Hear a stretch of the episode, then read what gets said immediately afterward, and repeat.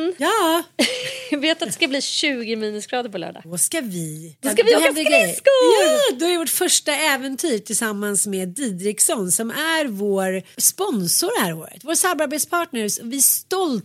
De är stolta över oss hoppas vi, men vi är också väldigt stolta över att få Mm. vara deras ambassadörer. Vi är så jävla glada att vi eh, eh, har fått till det här därför att det passar så himla fint med den här det här booståret som vi har bestämt oss för att skapa för oss själva. 12 äventyr. Tol- 12 äventyr och nu är det januari. Vi inleder detta år med att åka långfärdsskridskor. Eller du får ha vilka skridskor du vill. Du kan Lite lugnt köra och stilla. hockeyrör. Lugnt och stilla. Och vi ska dricka varm choklad. Vi ska åka pulka. Jag ska ha med min hund som jag köpt en sele till och jag har också köpt små knasiga skor Jo, till jag honom. såg det. Stackars hund. det ska bli family gathering som är så här easy peasy japanesey. Ja. Ja. Vi tänker att alla äventyr behöver inte vara klättra Kebnekaise eller liksom... Åka till Visit Lappland. Nej, som utan- gör nästa äventyr. Nej, en näst nästa. Om Ja. jag får be. Men eh, vi ska åka skridskor. Det kommer bli så jävla härligt. På en sjö. Ska jag tala om för dig. Ja, inte inne i stan. Alltså. Inte på någon Nej, det måste vara lite äventyr. Nej, Så häng så med härligt. oss. Ni Häng ser det på oss. våra sociala medier. Ja, det gör ni.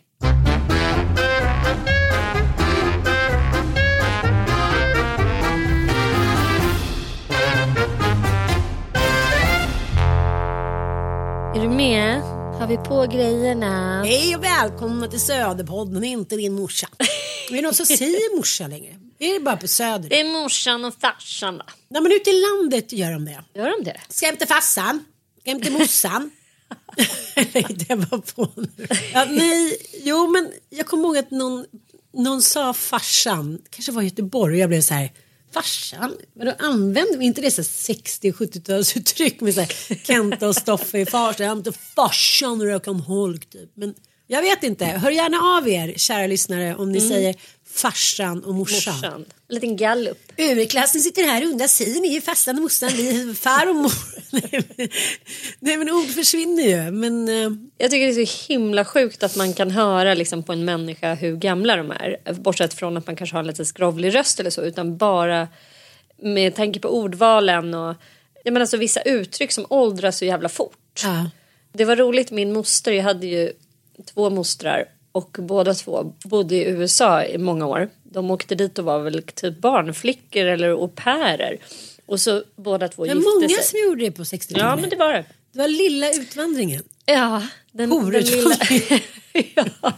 Och båda två gifte sig med varsin amerikansk man då. Och min moster... Svenskarna stod, svenskarna stod högt i kurs på Ja, 60-talet. det var hett. Och, och det måste ju ha att göra med den här mjukporrvågen och alltså sommaren med Monica. Att det liksom fanns ju det här svenska undret på något sätt eh, i, i film, filmens värld som eh, var lockande tror jag.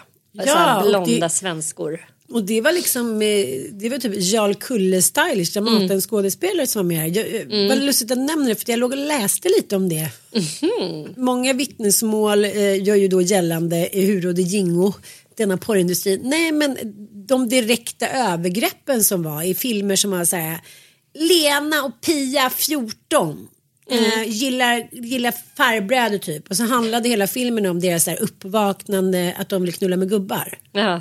Det här var liksom svensk filmindustri på 60-70-talet. Mm. Så jävla sjukt egentligen. Usch, det var, det var ingen rolig läsning. Ja, eller som, som dokumentären Världens vackraste pojke. Ja. Just hur den här audition-scenen, liksom, när han ska gå in och klä av sig eh, framför denna åldrade gay-italienare som också så här prisas världen över som att han är världens främsta filmskapare och hela skiten går ut på att han ska spela in Döden i Venedig och då ska han rollsätta världens vackraste pojke och åker då kan du förstå bara att han ens får pengar för det här och åka runt och då med sina ögon kolla in pojkmaterial. Så jävla sjukt alltså. Audition around the world med typ en Opedoni i handen. Ja, nej, men så snuskigt alltså. Och ja, eh, det har ju varit Guldbaggegala förra veckan och jag tycker att Det är faktiskt ett av mina ämnen som jag tänkte att jag ville ta upp. Eh, inte angående film utan... Inte angående att Micke inte fick något pris. jag tycker att vi...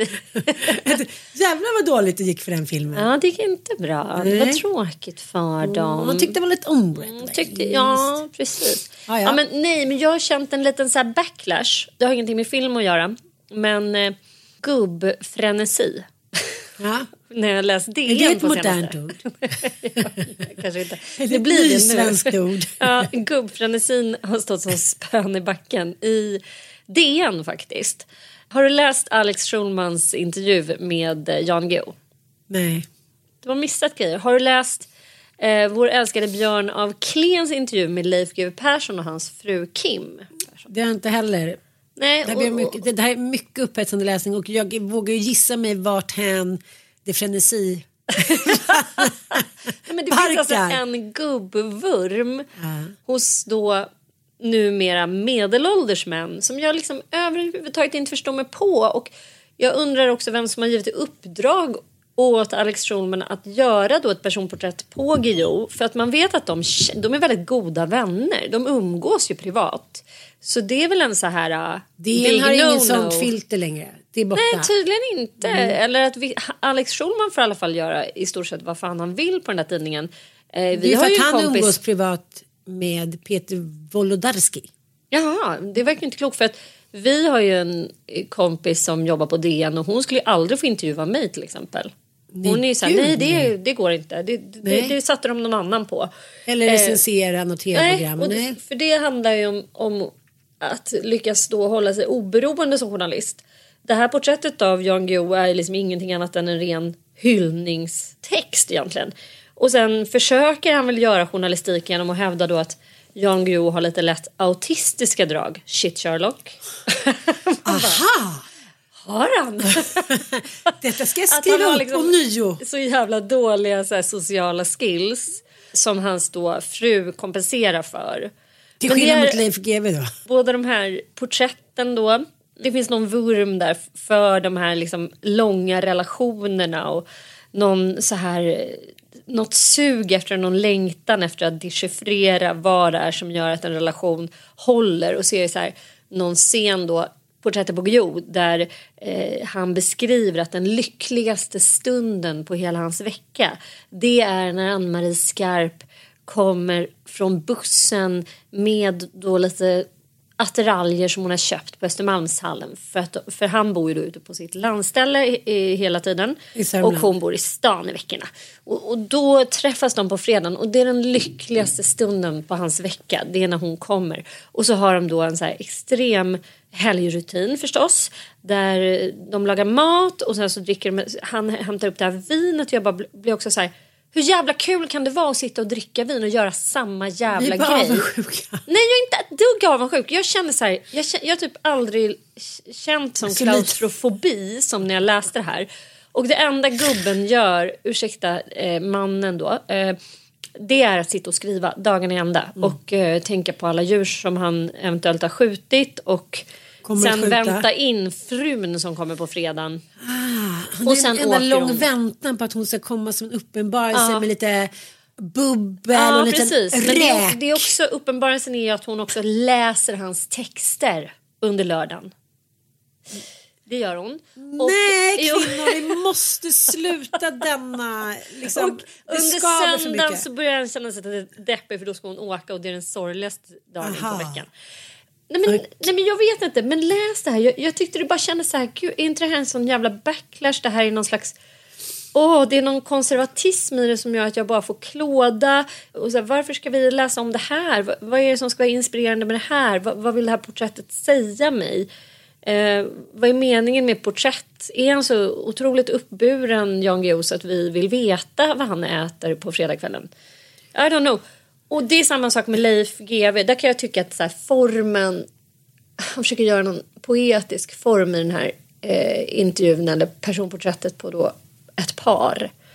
Som jag också är så här, vem fan är intresserad av Kim och Leif GW Perssons relation? Alltså, är du det? Nej, inte Varför dugg. ska det få så här två uppslag i DN och så här? Man bara, vad, vad är grejen? Så här, ni har råkat vara ihop i så här 20 eller 30 år. Men är det så att den generationens män vill eh, tänka att det är aldrig för sent med en lycklig barndom och de vurmar och törstar så mycket efter liksom en familj eller fadersfigurer att de kan liksom de, de kan inte se något annat än så här, de perfekta gubbarna. Jag, jag, jag, jag ska inte svära på det när det gäller Björn af Kleen för jag har ingen aning om vad han har för bakgrund. Han kanske har en jättetajt relation med sin farsa. Men det känns ju onekligen som att Alex gör allt för att hitta en ny pappi i, Jan Guillou. Alltså, om man lyssnar på deras podd så blir det ganska märkbart på något sätt. Eller att han hittar någon så här, gud den där mannen skulle jag kunna bli när jag åldras nu. Jag vet inte. Men det är en sån otroligt märklig råmodell i så fall tycker jag. Alltså jag menar inte- inte att han Ja. inte verkar vara en empat eller att han inte är... Alltså han, jag tycker ju att Jan Guillou är fascinerande på många sätt för att han ju har liksom vägrar att dra av sig sin så här macho-identitet trots att så här, ganska många år av feministiskt uppvaknande har passerat. Men det verkar vara liksom Det gäller inte de sörmländska skogarna. Nej, tydligen inte. Nu vet jag vad det är ju. Ja, Det handlar ju om det här. Det var, för några veckor sedan så var det ju, det här är jättedåligt mig, men jag kommer inte ihåg för jag, jag, jag, liksom, jag tittade inte så noga. Det var en ung manlig influencer vars tjej stod och lagade mat och var lite så här het. Han bara, där är hon i sitt rätta element, där mår hon så bra. Och egentligen var det bara så här, hon verkade, alltså jag tolkade det faktiskt som så här, men hon, här kom jag hem, hon verkar så himla glad, där stod hon och lagade mat. Ja. Vilket, så kan jag också vara när jag lagar mat. Ja, Alltså så här. Jag kan tycka att det är så härligt och det är lite så, lite vin och det är hit och ditan och barnen är med och jag kan känna mig uppfylld av att laga mat. Mm. Kanske till och med lite sexig. Ja. och då så det tolkas, tolkades och då blev det ju ett ramaskri. Ja, det är där ni vill ha oss. Ni vill ha oss framför spisen. Ni vill att vi ska ha ditten och datten. Och i den liksom, vad ska man säga, transformation som sker. Jag tänkte också på det när jag såg premiären av Stockholm Bloodbath. Bloodbath. Har du sett den? Jag är golvad. Är du? Den fick väl en tvåa idag i P4s... eh, av Det skiter jag. Jag P4s. ger den en femma plus. Är det sant? Ja. Ja. Eh, men det tar vi mer om sen då. Till gubbvurmen att, så här, att jag tror ändå att det, att det är helt förståeligt också att det är den sista sucken för 70-talsgenerationen. Både Björn af Kleen och Alex Schulman är ju 70-talister. Alltså att det kanske finns en dröm om att Amanda ska komma på fredagen med mumma och liksom en liten torskrygg. Och, ja, Ja. och gå ner och hämta vinet och att det är det enda hon ska kräva när hon kommer hem till sin man. Och jag måste säga att jag skulle också vilja ha det så. Vill du ha en sån man som kommer på fredag? Ja, Vill du? Och läser just dina nu texter? Ja, just nu. fan, nej tack. I några månader. Åh, goodness. Nej, men det är liksom inramningen. Det är hela så här... Nej, men jag tycker, alltså det finns ju... Vi lyssnar ju mycket på Alex och Sigges eh, podd. Och Alex har ju verkligen en sån där stockkonservatism i sig. Alltså någon, en nostalgiker kring troligtvis att hans pappa var så pass åldrad och levde, hade i alla fall drömmen om att ha ett sånt här rutinartat gubbliv. Ja. Och det märker man ju att det har slagit, slagit igenom hos, hos Alex. Han har ju liksom en, en gubbighet som inte Sigge har tycker jag. Ja, ja, ja. Sigge har, har ju verkligen, verkar ju som att han har någon evig liksom, tonåring i sig. Det är Burning Man och det ska liksom lyssnas på tonårsmusik och bara umgås med eh, liksom, Sara Larsson och så vidare. De är ju olika på det sättet. Men, Men tror inte det har att göra med att eh, Sigges pappa lever och han på något sätt har gjort upp med bilden av honom och sin barndom. Medan det kan jag känna eftersom min mamma gick bort så tidigt. Så det är ju fortfarande att jag sitter där med, liksom, med piedestalen och nu när jag då går i terapi och gör stegen så puttas hon ju av förklarliga anledningar liksom ner från den här piedestalen mamma. För att säga, jag går igenom mitt liv och jag liksom, hur var hennes roll, hur var min roll, hur var barndomen hit och dit. Och det- är klart att eh, good enough mom, att hon också gjorde massa misstag och försatte mig och min syrra i liksom ja, onödigt mycket eh, gränslösa situationer och lidande faktiskt. Och det har jag ju liksom först kunnat ta i min mun ja, senaste månaderna måste jag säga. det är jävligt spännande. Ja. Jag vet att jag tänkte faktiskt också på det. För det är ju någonting som händer när mammor dör. Att de, blir ju, de får ju en helgongloria över sig. Ja. Det, det, liksom, då är allt, eh, allt det onda är liksom passerat och förlåtet.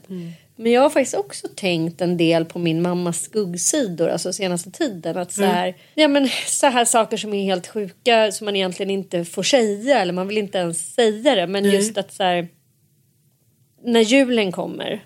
Eh, För julen är liksom superproblematisk och- det är ju ingenting som den är bara för mig utan alla som har ett eller annat dysfunktionellt skelett i garderoben kommer ju ha svårt för den här högtiden.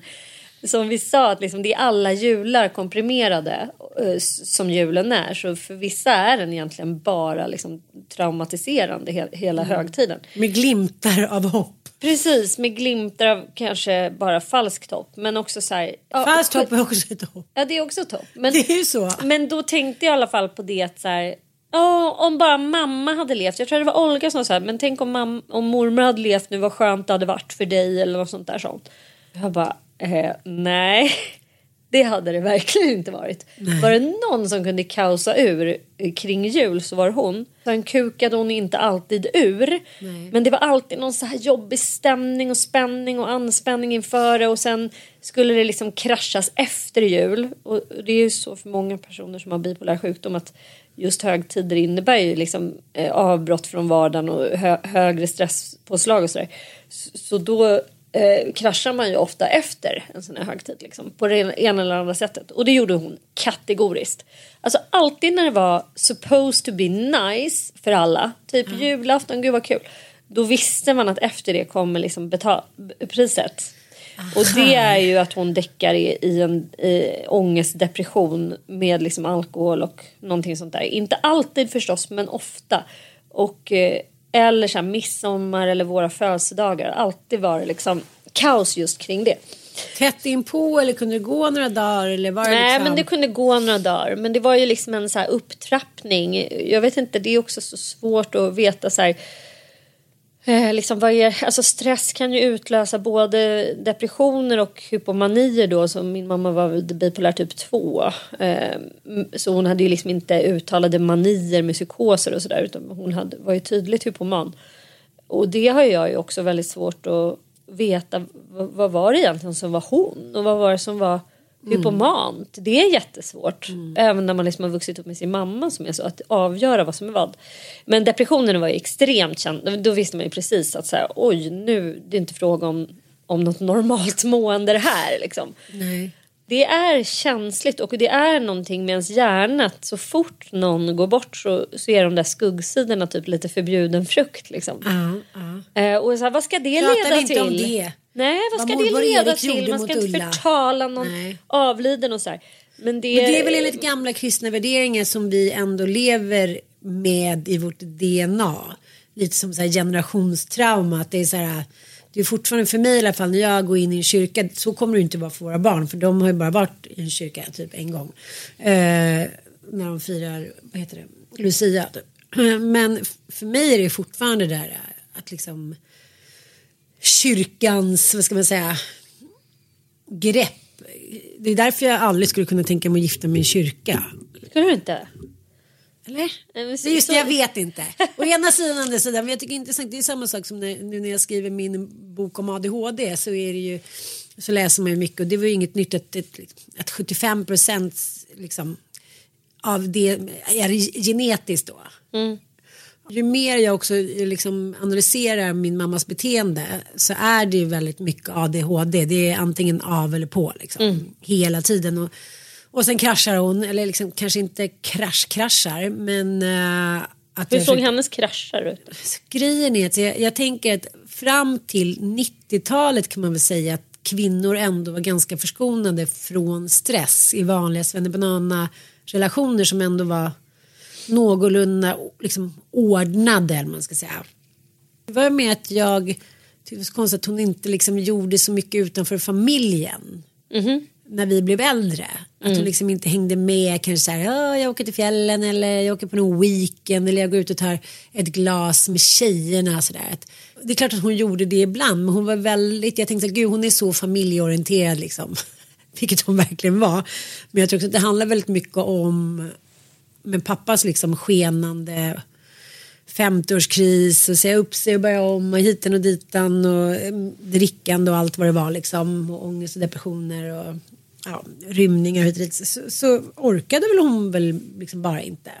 Men det fanns aldrig något samtal från hennes sida om det med dig? Eller så var hon så här, det här är det som händer nu. Kunde hon liksom guida er genom det här? Eller var det hysch hysch? Alltså hon körde fasad? Det hände och sen så dagen efter så var det ju eh, den dysfunktionella försoningen och förlåtelsen som vanligt tystnad och eh, eh, mutor. Ja. Och det här är också någonting som också krockar med min självbild av liksom min uppväxt och tonår att alla ville vara hemma hos oss. Mm. För det var så fritt och härligt och Köris AK var så roliga och där fick man liksom dricka vin och röka och mamma och pappa kunde man prata med allt om hit och dit. Så bara, nej det kunde man inte.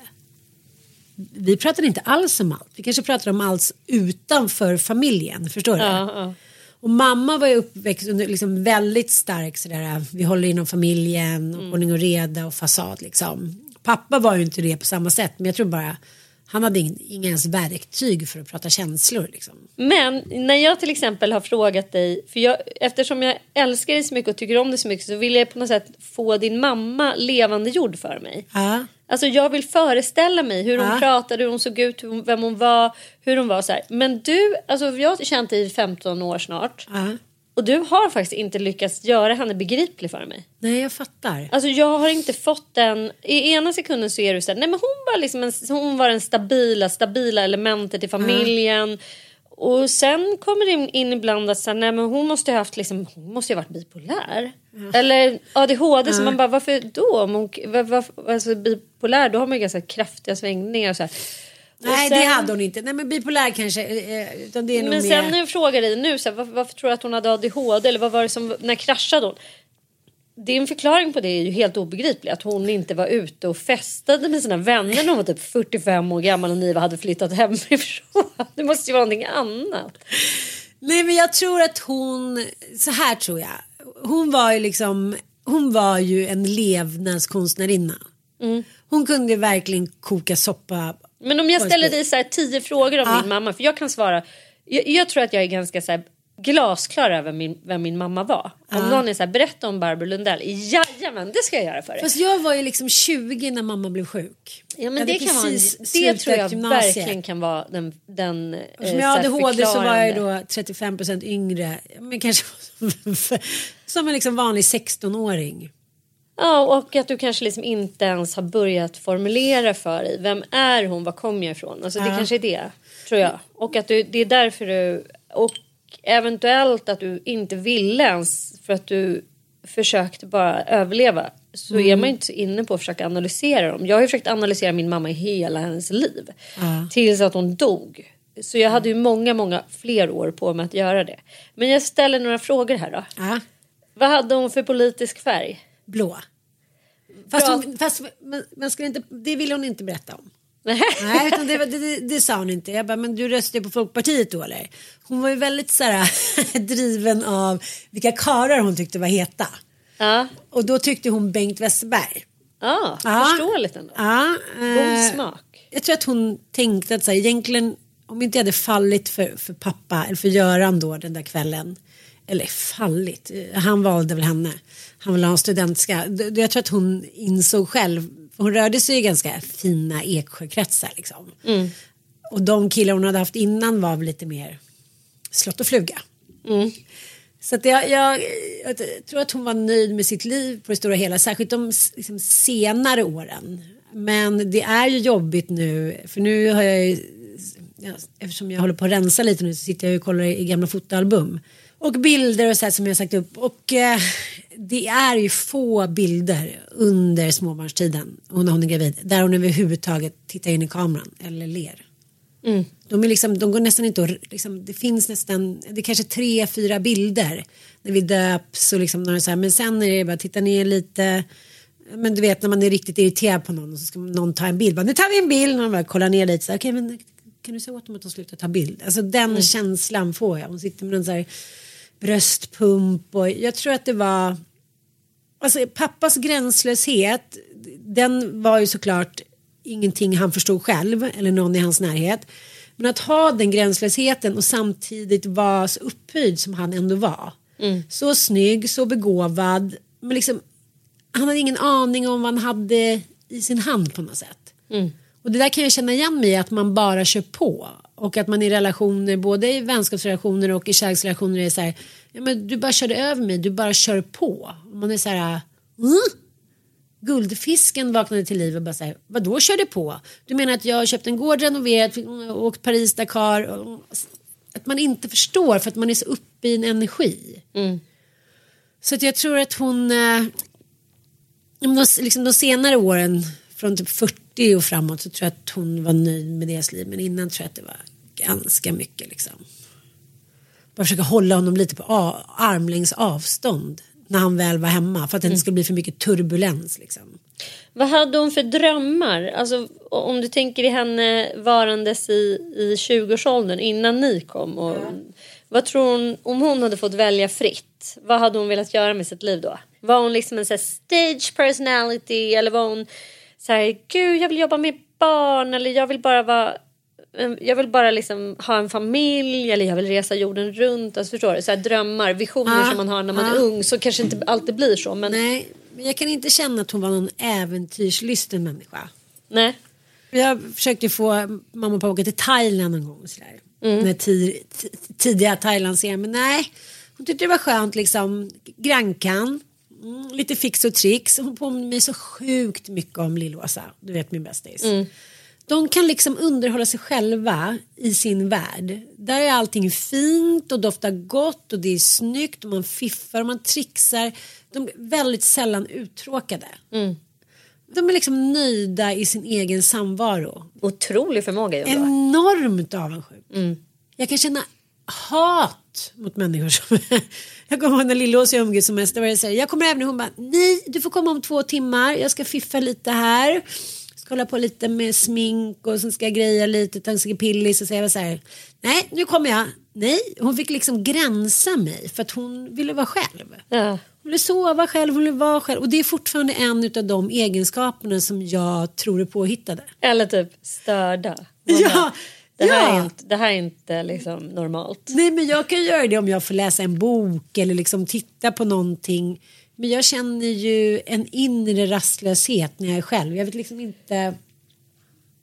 Om jag inte då gör något göromål. Mm, något jobb som man har på gång. Ja, eller det- liksom skriva någonting eller så. Ja, Eller liksom hålla på med tvätten eller liksom. Jag har ju väldigt svårt att bara sitta still. Men det har väl fan alla människor. Bara sitta där. Nej älskling. Jag har många bevis i min Men de kan väl närhet. typ få för sig att sticka då eller göra något sånt där. Ja. Ja. Men att jag- dra igång jag- en kreativ liksom.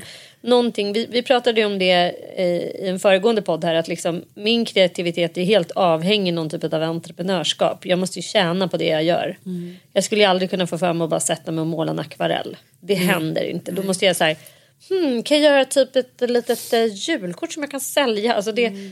Jag är en hantverkare mer än en konstnär på det sättet. Ja. Eh, jag, jag får en känsla att du är likadan. Du är ingen som ställer fram ett, ett staffli. Försvinner iväg i konstens värld. Verkligen som. Karin Larsson. Man börjar så här och sen så äh, jag orkar inte göra händerna. Men det blir väl bra. Ja? Så uttråkad. Men eh, om jag ska säga det som jag tycker var hennes storhet och det som gjorde att hon var så älskvärd att vara kring. Det var just att hon var som min andra bästa kompis Kristina Bris, Brisan. Att så här, framstår alltid som så cool. Och så jävla liksom flawless. Och det behövde inte vara några dyra kläder, det behövde inte, liksom, eh, det behövde inte hållas på med i evighet. Men allt hon satte på sig såg ut som en miljon dollar. Skulle hon fiffa med någonting, du vet. Nu, kan jag, liksom, nu får jag för mig att det ska göra något roligt. Tyllgran. Då blev det liksom den vackraste granen ever. Hon var otroligt konstnärlig. Liksom. Och inte på det här, jag kan också vara det men det, det blir andra och lite Pippi Långstrump. Hon var liksom En väldigt estet ut i fingerspetsarna. Verkligen. Och eh, det, så här, i efterhand så man pratar med människor som, men, du berättade ju om en, en tjej som hade varit dagman, dagbarn hos oss. Hon hade en väldigt stark närvaro. Och fick andra människor att känna sig sedda och trygga tror jag. Ja. Att det var så här, det löser sig, fixar. Hon var också väldigt rättvis och det var inte så mycket. Hon, hon var mycket andan av mormor, sjåpar inte. Mm. Hon kunde göra liksom någonting fint och härligt och levande av allt på något sätt. Mm. Det var lite som att vara men lite så här Karin Larsson light. Var det midsommar då har jag plötsligt hon sytt klänningar i exakt samma liksom ut. Vi hade turkos och rosa, vi hade lite kortare klänning, mamma hade lång. Nu blev det jul, liksom jul, vi skulle åka till fjällen, hade hon en liten sån, då hade hon sytt vinterkläder till oss som en liten sån puff och då fick jag i blått och Åsa i rött. Alltså väldigt, väldigt, väldigt besatt av mig och Åsa, så här, av familjen, även när vi var små. Hon, hon, ville bara vara med oss. Och det kan jag också känna igen. Mm. Alltså, det var det hon tyckte var roligt. Och sen hade de ju extremt stor umgängeskrets. Ja. Och det var ju inte så att man, som så att man satte sig liksom, på en tjejresa till så här, Thailand och spelade paddel på 70-talet. Utan de hade ju med sina mått så här, väldigt liksom, roligt socialt liv och mycket resor. Och, ja, men, roliga människor som kom på middag och spännande grejer. Och, liksom. Så jag tror att eh, jag tror inte liksom att det var så mycket så här, åh, jag vill tänka att jag ska drömma mig vidare. Hon, hon jobbade som lite allkonstnär fram till vi blev lite större och då gick hon tillbaka till sitt liksom, ursprungsjobb, att jobba på bank. Mm. Och innan dess så gjorde hon lite vad som föll in, liksom. lärare, tapetserare, jobbade i butik, bla bla bla. Hon var lite så här, ja, karriär var liksom inte så viktigt för henne. Nej. Hon blev handplockad av sin kompis Marianne för att hon var grym. Så blev hon ju chefen och hon var så här, nu är jag chef typ. Ja, ja. Alltså, Det var inte så märkvärdigt liksom. Man gjorde det som, man, som passade just då. Vilken ganska skön inställning tycker jag. Mm, verkligen. Ja, Gud. ja. Men hon var också sportig, det gillar jag. Mm. Väldigt sportig. Det Pillis i backen. Så liksom, ja, men, det var så här, ingenting lämnades åt slumpen fast det verkade som att hon var liksom någon hippie. Alltså, Hon var, nej jag vet inte. För mig är det alltid människor som gör sånt här flawless och alltid liksom ser flawless ut fast de, man fattar inte riktigt hur det går till. Eh, det tycker jag, det beundrar jag ju. Ja. Det, det tycker jag är en superkraft. För jag förstår inte riktigt, jag försöker kopiera, jag försöker liksom få till det. Ja. Allting blir så liksom perfekt hela tiden. Gör man ett bröd så blir brödet bra. Gör man bullar, sätter man på sig så spiller man. Alltså allting är hela tiden flawless. Fast på pappret så borde det inte vara det. Det tycker jag liksom, jag kan inte dechiffrera det. Jag vet inte hur det går till liksom. ja. Nej men det är ju så. Och just nu i min bok så skriver jag om body doubles. Att, att så här, just kvinnor och tjejer med ADHD. Så här, vi lägger ut så mycket rökridåer. Vi fattar inte vad ni andra gör riktigt. Men vi gör ungefär samma. För Vi, vi ser att de flesta gör det. Det är så här, jaha, man ska tydligen torka av bordet sådär. min farmor Inga. Om vi ska tillbaka till äventyret. Men tror, vem, vem tror du har fått ADHD ifrån då? Först sa du nu att du trodde att din mamma hade det. Men det känns ju om hon hade alla de där skillsen som du beskriver. Och jag tycker inte hon låter så mycket ADHD. Men pappa behöver inte tveka om. Nej. Nej, där behöver, jag ska, där behöver inte tveka. Nej, där har jag fått mina 75 procent. Men mamma kanske inte hade det. Hon kanske bara kanske bara var liksom situationen. Förstår du? Mm. Hon var alltid rastlös. Där, ja, men, jo, okej då hade hon en släng. Rastlös, på vilket sätt? Hon berättade mycket sen när hon eh, ja, men, i ungdomen när hon spelade basket. Så, hon orkade inte riktigt gå på träningen. Och liksom, det är roligare att sitta och röka och fika. Men det kanske var en ungdomsgrej. Men just det här att det så så himla mycket av eller på på något sätt. Förstår du? Hon var liksom alltid igång. Jämt, jämt, jämt. Men det är kanske också en sån här småländsk arv. Jag kan ju inte tänka mig att liksom min mormor Kajsa hade ADHD direkt. Det här, Nej, hon var jag väldigt dålig på att så här- städa. Nej, men vi, vi, vi inledningsvis så pratade vi faktiskt lite grann om kyrkan. Och jag har skrivit en hemtenta här på senaste, sen sist. Hur gick det då? Eh, Det gick jättebra. Jag fick godkänt på den så det är jag glad för. Och då i alla fall så fick vi en sån jävla spännande fråga. Och, och som det, det senaste blocket handlade om. Och det var liksom synen på arbete. För det är väldigt, alltså det är viktigt att förstå hur synen på arbete påverkar synen på fattigdom till exempel och hur man värderar fattigdom och vad den beror på vems fel den är och så vidare. Synen på arbete innan reformationen, alltså när våran kyrka här i Norden var katolsk då, är- alltså det, det latinska ordet för arbete, la, laborare, det är ju syn- synonymt med eh, lidande. Ja. Alltså att arbeta är att lida. Ja. Och det är liksom ingenting som förmögna människor ägnar sig åt överhuvudtaget utan då låter man fattiga människor arbeta åt sig. Ja, Så Arbeit får- macht frei. Ja, nej men Arbeit ma- macht frei det kommer ju med Luther sen. Ja. Därför att han förändrar synen på arbete. Jo, fast det är ändå bara de fattiga som ska jobba. Nej, nej. Nej, absolut inte. I, i reformationen då, är, då blir arbete det blir liksom meningen med livet. Gud har satt oss till världen i stort sett för att arbeta och det ska alla människor göra. Och sen kan... Eh, kan Kanske sen, inte överklassen gjorde det. Nej, men då hade man, man förändrade också synen på rikedom för att i, innan reformationen i den katolska synen på fattiga och rika det var ju liksom att den fattiga bara i egenskap av att vara utsatt och fattig var närmre Gud. Därför att Jesus liksom lärjungar var ju fattiga skräpmänniskor i, i mångt och mycket. Och det var ju det han gjorde sig känd för Inte Judas. Den att förhöja liksom, de fattiga. Och det är fullt av, av liksom, ställen i, i Nya Testamentet där man pekar på att, att Jesus menar att liksom, de fattiga är närmast Gud och upphöjda. Eh, Och och, det då hade man det det som ett trumfkort som fattig. Men så att de rika då kunde uppnå frälsning endast genom att ge till de fattiga. Allmosor. Mm. Och så skulle de fattiga då be för dessa arma rika själar. Det kanske är det jag ska göra. Jobba med. Nej men och efter reformationen då var ju arbete plötsligt någonting, alltså den lutherska arbetsmoralen pratar man ju om och det är precis det det handlar om att så här, du ska gå upp på morgonen och du, du ska utföra ditt dagsverke. Eh, frälsning kommer du bara till genom tro.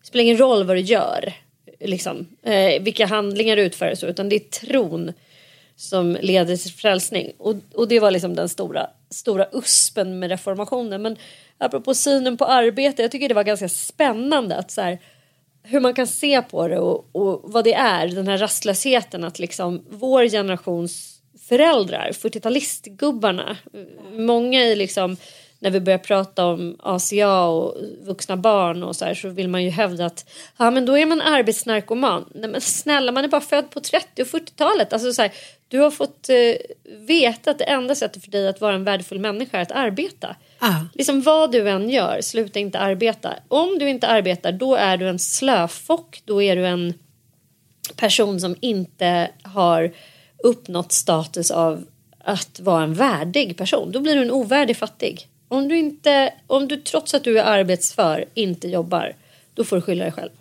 Ja. Det var det liksom Luther mer eller mindre statuerade då. så att man börjar man se på fattiga på ett helt annat sätt. Att så här, det blev den här skyldig själv mentaliteten och arbetslinjen. Men jag tycker Eh, det är så när man, när man hör många 40-talistgubbar prata om sin karriär eller sitt liv så, så handlar det mycket om att de inte de har inte ens ifrågasatt att de ska jobba hela tiden. Nej. Och inte umgås med familjen Lex Sass-Janne. Men även tycker jag så här, med Mattias pappa till exempel Tommy säger så här.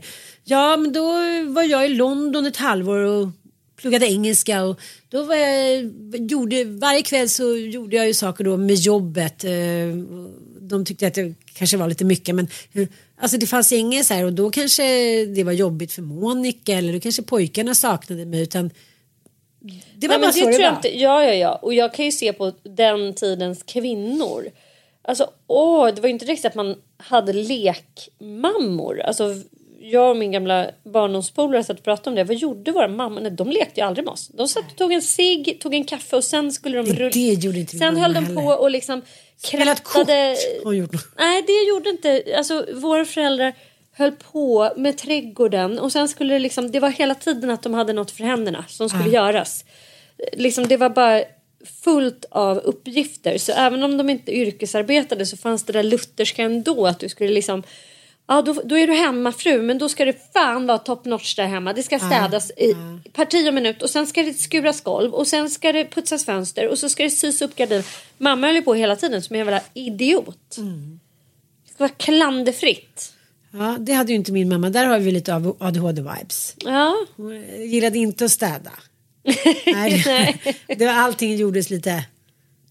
Ja, men, det, det tog ingen tid att sy ett par gardiner om man säger så. Eller liksom, det, ja, men, det var lite som, att, som Tråd Hitler, min sylärare. Jag fick ett tvåa i syslöjd. Jag bara så här, gud jag har ju typ gjort tio grejer. Mia Pettersson har gjort en blus på fucking två terminer. Jag var så här, du ger mig en trea Tråd Hitler. och det är för mycket, det blir för slarvigt. Och så gav mig en trea. Att det, är så här, det är också en gamla tiden att hellre göra en sak. Ja, och då ska den vara håller. perfekt. Ja. Ska inte hållas på här och Nej, och det tyckte jag- slösas tyg. Ja, Gud men- vad de höll på med det där. Man ska Ja. slösa på tyget Oh, och det där med Karin tråden. Larsson och man bara säger ja hon gjorde någon jävla ett draperi i typ sju år som heter Kärlekens ros. Jag bara så här okej kan vi inte bara rita lite på tyget? Det hade liksom aldrig gått. Ja, det hade bara funnits två alternativ, så här, äventyrska eller prostitute. Ingen skulle tycka att jag var frufriarämne, så herregud. Ja, nej, så det är så här, jag vet, det, det, är någonting med vissa människor. De har en liksom, de har någon form av, eh, vad ska man säga, någon, någon, någon liksom värme i sig som så här, på något sätt drar till sig människor. Alltså, att det är lite som att vara lite vid Men så det har ju du ärvt av din mamma i så Ja, fall. det kan man ju säga. Ja, men det hade jag, jag tycker ju din pappa hade en sån, Ja, det hade han. verkligen, alltså så här, en varm aura också. Ja. Och det, så jag menar, där kanske de hade det i varandra Ja. också. Det var det som Men mamma dem. var ju inte lika sårbar som pappa. Pappa förstod ju inte heller. Alltså han var ju väldigt sårbar. Om någon sa, blev arg på honom då kunde han ju liksom vara ledsen i resten av sitt liv. Och typ, sen vilja supa ner sig i tre veckor. Han hörde att någon inte gillade honom. till exempel. Nej men det klarade han inte bara. liksom, så lite hårdhudad. Förutom när han jobbade då. Ja. Då var han liksom så jävla foka. Men det, det var också en generation, om man var man, då kunde man gå in för det man ville. Och sen bara kunde man släppa tankarna på allt annat. Och det tror jag även liksom apropå Alex Schulman och Guillou så här att ja det, det, det kanske män vill idag också såklart. Det, det är mycket svårare för dem att ha split vision och f- 25 bollar i luften för att de har inte haft det, behövt ha det. Så det är inte så något konstigt att man kanske vill ha det som Barken och- Gissan va? så jävla skönt att bli så otroligt älskad för den man är hela tiden. Även om man är liksom en alkis, ett fuck up, otrogen, bla bla bla. Så är det så här, man är lite briljant och det räcker jävligt långt. Lite såhär Beppe Wolgers-prylen också. Att så här, bara du är snäll då får du faktiskt bete dig lite hur som helst. Alltså med dina karaktärsdefekter eh, i fråga om självdestruktivitet eh, och supande. Men kvinnor, eh, alltså så här, har du någon gång träffat en snäll kvinnlig alkis? Nej, jag vågar inte säga några namn längre för att jag vill inte bli... Nej men alla de som vi brukar jämföra dem med det är ju så här äh, Medusa-kvinnor. Alltså som, som har aggressiviteten som signum, som har attacken som signum. Det är liksom egentligen det som man känner att man inte, som är oförlåtligt som gör att man är så här Nej gud det där är en opolitlig otäck kvinna. Inte för att de per definition sänker en vinare per kväll utan det är att de är så, här, så jävla aggressiva och narcissistiska och det kan man ju inte kalla Plura för. Alltså Nej, jag har ju jag ändå fattar, tävlat i På men- spåret med honom och jag kan säga att jag har typ aldrig känt Alltså jag känner ju också så att det här är en god människa och jag Ja, skiter det är i om inte han har det- tagit linor Det är inte eller det jag inte. säger. Jag säger bara att det alltid emottas som att de här gubbarna är tomte för him fucking self. Man kanske är det. Jo men det kanske han är men vi pratade om det att det är så överlag. Att, så här, jag tänker också stoppa in de här kvinnorna då, eh, despotiska kvinnorna med narcissistiska drag och aggressivitet. Sätt, Men var byt roll. tomtemor? Ja, men, Jo jag vet vem tomtemor är. Marie Nilsson Lind. ja det är sant. Ja det är super. Det finns, det finns goda kvinnliga eh, Men om jag, om jag tänker om, om vi byter plats då, om vi tar liksom de här kvinnorna som vi inte namnger nu också. och stoppar in med Maria, Pluras fru under 20 år eller Kim Ja. då 30 Ja. år och så låter vi dem eh, gå loss där och supa och Fast Marie Nilsson. Lind hade ju faktiskt en sån man. Jo men jag menar så här, då kanske de inte hade varit så jävla härliga om de inte hade haft det. Lex Cornelis som var så här, nu var någon dum med mig och ville lura mig. Försökte mörda den, det var väl inte så gulligt. Försökte han mörda någon? Ja, man försökte mörda de här två transorna. Som, han, som ville ligga med honom. Sen när han insåg att de hade noppedunis där då blev Oj man ju... då, blev han inte glad. Han sig lurad. Det kan man förstå. Ja. jag vet inte. Jag vet inte var gubbvurmen kommer ifrån. Eller den här stora lusten, för det tycker jag mig möta också ofta hos så här kvinnliga vuxna barn. Att så här, men det handlar väl om, om det här med snällhet, alltså godhet versus liksom aggressivitet. Personer som har utvecklat beroende får ju ofta problem med humöret. Alltså ja. du blir lynnig, du blir aggressiv, du får dåligt ölsinne, du blir gränslös och så vidare. Men sen finns ju då vissa som inte verkar liksom drabbas av det här i särskilt hög grad. Utan du kan vara som en så här sonkad vingubbe och liksom bara vara snäll typ. Ja. Inte dumhet. Nej jag fattar, jag fattar. Sen är du ju eventuellt gränslös men det är typ det förlåter man då för att säga men han vill inget det är inget ont i den mannen typ. Alltså lite grann som Lill-Babs beskrev sin pappa. Ja, ja vi, jag fattar, vi satt jag ju i Linnés brygga en gång och hon och, och, vi pratade lite grann, alla vi som var där, Tommy Körberg var gäst, det var jag och så var det Lill-Babs, världens härligaste gäng.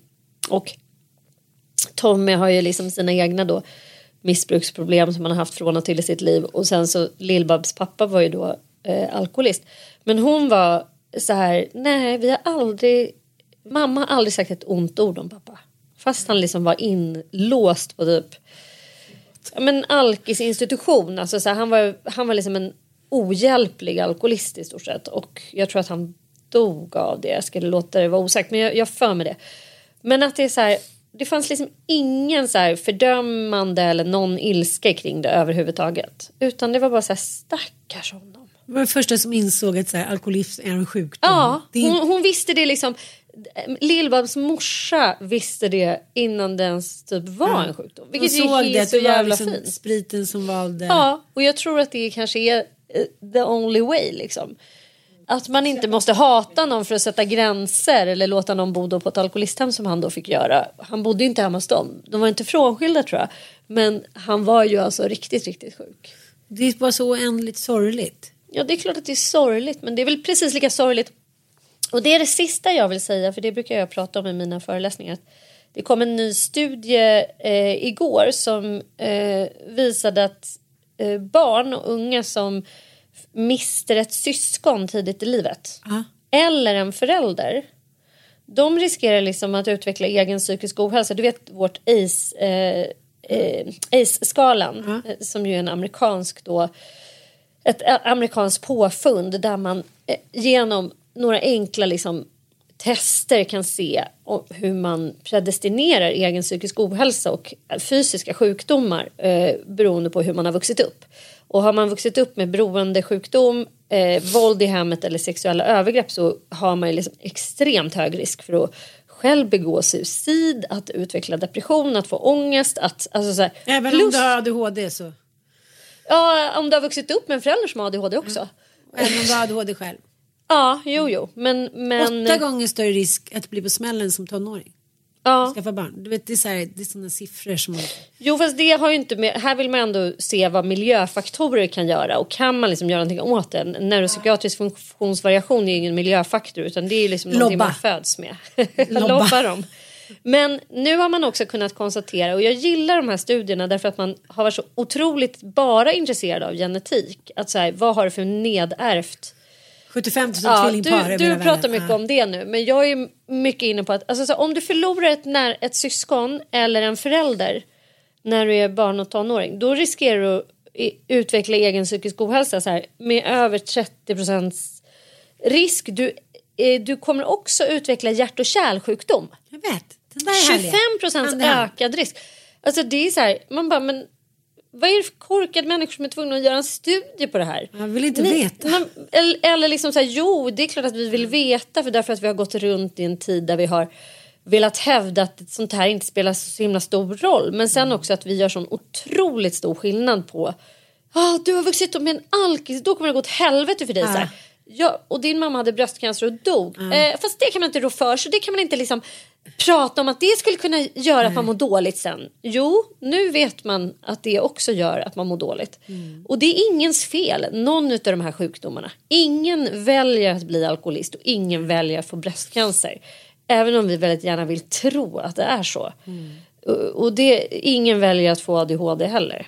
Nej, det var ju då väldigt ärftligt. Och nu ska vi se hur det går för Per Holknekter när han har stämt spelbolaget då på 10 mil. Oj, spännande. Ja, väldigt spännande. Mm. Perre. Ja, men du... Ingen, de... ingen väljer skiten kan man säga. Nej, det gör man inte. Och sen så kan man ju välja... Alltså, har vi ens någon förmåga att välja? Det, det kan man ju diskutera i oändlighet. Alltså hur mycket egen vilja har vi? Det råder ju delade meningar om det. Till exempel när man är kroniskt deprimerad. Alltså då förändras ju viljan.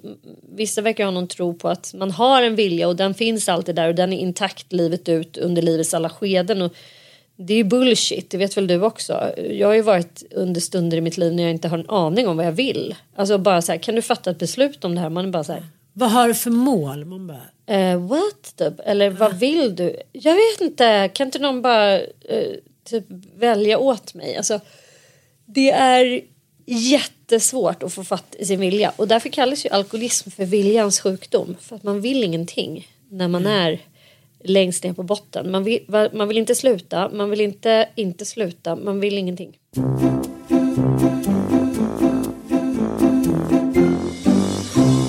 En liten snabb filmrecension. Det är underbart tycker jag när man går på en biopremiär och förlåt den som har gjort den här planschen. Det var en dum plansch för man trodde att det skulle vara liksom lite buskisfilm.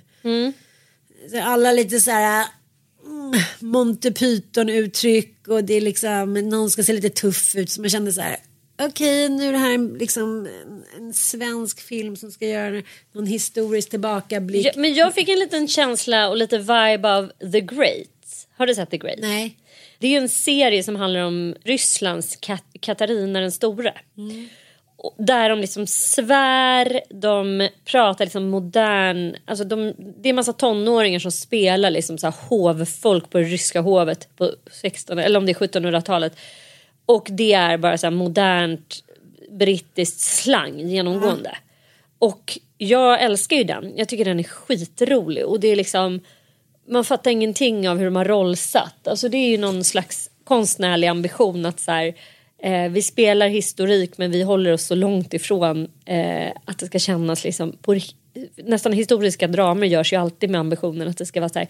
Då ska den här knappen sys av elfenben. På riktigt, vi måste döda en elefant. För att det, det måste Ah, vara liksom ah. så jävla autentiskt. Nej men då har nog den gode Hovström snott lite av den Ja, idén. det För jag. att det är en, någon scen där det är lite som en video. Kvinnorna är ju liksom hjältarna och Mm. supertuffa och eh, har en egen liksom fri vilja och sexualitet och liksom jävligt coola överlag. Liksom. Mm. Det är chockartat mycket splatter. Det är så mycket liksom avhuggna huvuden och lemmar och blod och liksom spjut i hals och bla bla bla. Men, men samtidigt så tycker jag så här, jag satt faktiskt två och en halv timme och typ inte andades och tyckte att varenda sekund var så jävla kul och underhållande. Ah, Och Alba, eh, August. Al- Alba August, eh, fantastisk rollprestation. Hon spelar ju då en stum kvinna och eh, hon säger ett ord på två och en halv timme och ändå gör hon det liksom det, är så här, det är sexigt, det är roligt, det är lite Moulin Rouge, det är lite Gustav Vasa, det är lite knullerull, det är lite supa, det är liksom... Eh, det är bara Det låter som att den är storslaget. skräddarsydd för dig. Ja, och nu börjar jag förstå också den feta storheten med AI. Ah. Vidderna. Ja men du vet att kunna, liksom att det inte är så här 14 pers som ska föreställa så här. Det de hade råd med liksom. Ja, för att göra ett slag. Ja, det känns verkligen så att där kom Christian Tyrann med hela jävla Danmark. Och Ja. det känns verkligt. Ah. Mycket upprymd efter den här filmen. Och eh, den har ju fått liksom, ja men både och recensioner. Men det var, jag trodde att den skulle vara en kakadua. Och eh, det var den inte ska jag säga. Det, det, nej, jag är ingen filmrecensent. Jag tänker ofta att jag skulle vilja vara det. Men, men jag är mer så här, det var roligt och bra. så det var roligt, bra och väldigt välgjort. Jag har blivit sugen. Nu har du pratat om den och sen som sagt hörde jag recension i P4 eh, idag. Snåljåpar. Ja, där var snåljåp. Jag tror den fick tre. Men det var liksom, han störde sig på den här moderna touchen. Ah, Att de liksom skulle prata engelska vilket kändes jättekonstigt eh, när de är i Stockholm. Och att de ja, men att det är det här splattret och det är som en musikvideo med massa modern musik och sånt också. Mm. Jag tycker att som vi säger ofta, så om man inte kan sin historia då kan man liksom inte förstå samtiden eller visa respekt för det som har varit. Det går liksom inte. Hur ska man då säga, jaha nu får vi visa respekt för de som gått innan oss. Man kan inte bajsa på liksom rösträtt. Man, kan, man får gå och rösta. Man får visa pay your fucking duty. Och då tycker jag, om man nu vill locka unga människor att se filmer om historia. Då går det inte att ha liksom knappnålseffekten.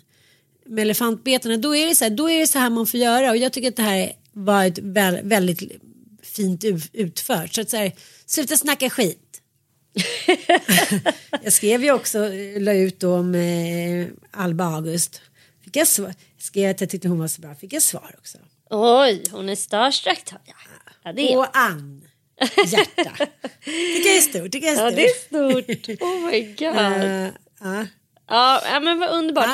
Hörni, vi vill tipsa er. I februari då kommer ju vi som äventyr åka Vasaloppet. Eller grejen är att du ska åka Vasaloppet och jag ska heja. Så du kan väl åka Kortvasaloppet? Men det är så stört tycker jag att det är så olika lopp som man kan typ fusk åka Vasan på en kilometer. Det vill inte jag göra. Jag vill Nej, okej, du känner mig. Ah, ja. Du ska heja på mig älskling. Jag ska heja på dig ja. och vi ska också åka skidor med våra barn. Ja. Är tanken. Men det blir också en liten träningshelg i februari. Närmare bestämt vecka 6. Torsdag till söndag. Uppe ja. på Tenniskröket. Ja. An, där jag var i julas. Där du var i julas. Och du har också varit där. Ja, jag har också varit där. Det är ljuvligt eh, på så eh, många sätt. Och eh, ska man åka Vasan eller bara känna för att, att lära sig åka längdskidor så är det här ett utmärkt tillfälle. För de har eh, alltså så, så mycket fina spår precis ja. där. Det är det lite Tenniskröket är känt för så är det att de har fantastisk längdskidåkning. Så då kan vi förpreppa lite och sen kan vi åka ut för vi kan åka till off Offpist K2 är med och sponsrar med utförsskidåkning. Vi har fått ett superpris mm. för fyra dagar i tennisskrid. Vi bor fyra och fyra eller åtta åtta. Allting ingår. Eh, Frukost, lunch och middag. Eh, precis. Och torsdag, har... man, man anländer torsdag eftermiddag ja. ska jag säga. Så då är det middag på torsdagen. Precis. Och sen är det frukost, lunch och middag fredag, lördag. Och söndag åker man hem. Precis. Mm, och då är det frukost. Eh, och då får man ju, då får man ju frukost. Och mm. eh, det här eh, har vi fixat kanonpris på och vi kommer göra massa härliga grejer. Eh, bara hänga och liksom vi bor skitfint i renstråket som är helt nybyggt och eh, skin, ski out. Jättemysig restaurang, det är lite bubbel, det är lite liksom eh, freebies här också, eh, gott i goodiebag. Och så bara preppar vi lite inför Vasaloppet eller så bara är vi där och har det göttigt och och eh, har en härlig tjejhelg. Så DMa mig om ni vill ha eh, kostnadsförslag. Jag kan säga att det är faktiskt ett väldigt förmånligt pris och vi kommer vara där uppe typ. Vi kommer hela tennis för oss själva. Det kommer bli magiskt. Så DMa mig om ni vill hänga med upp till tenniskröket. Alltså 8 till 11 februari. Puss kram!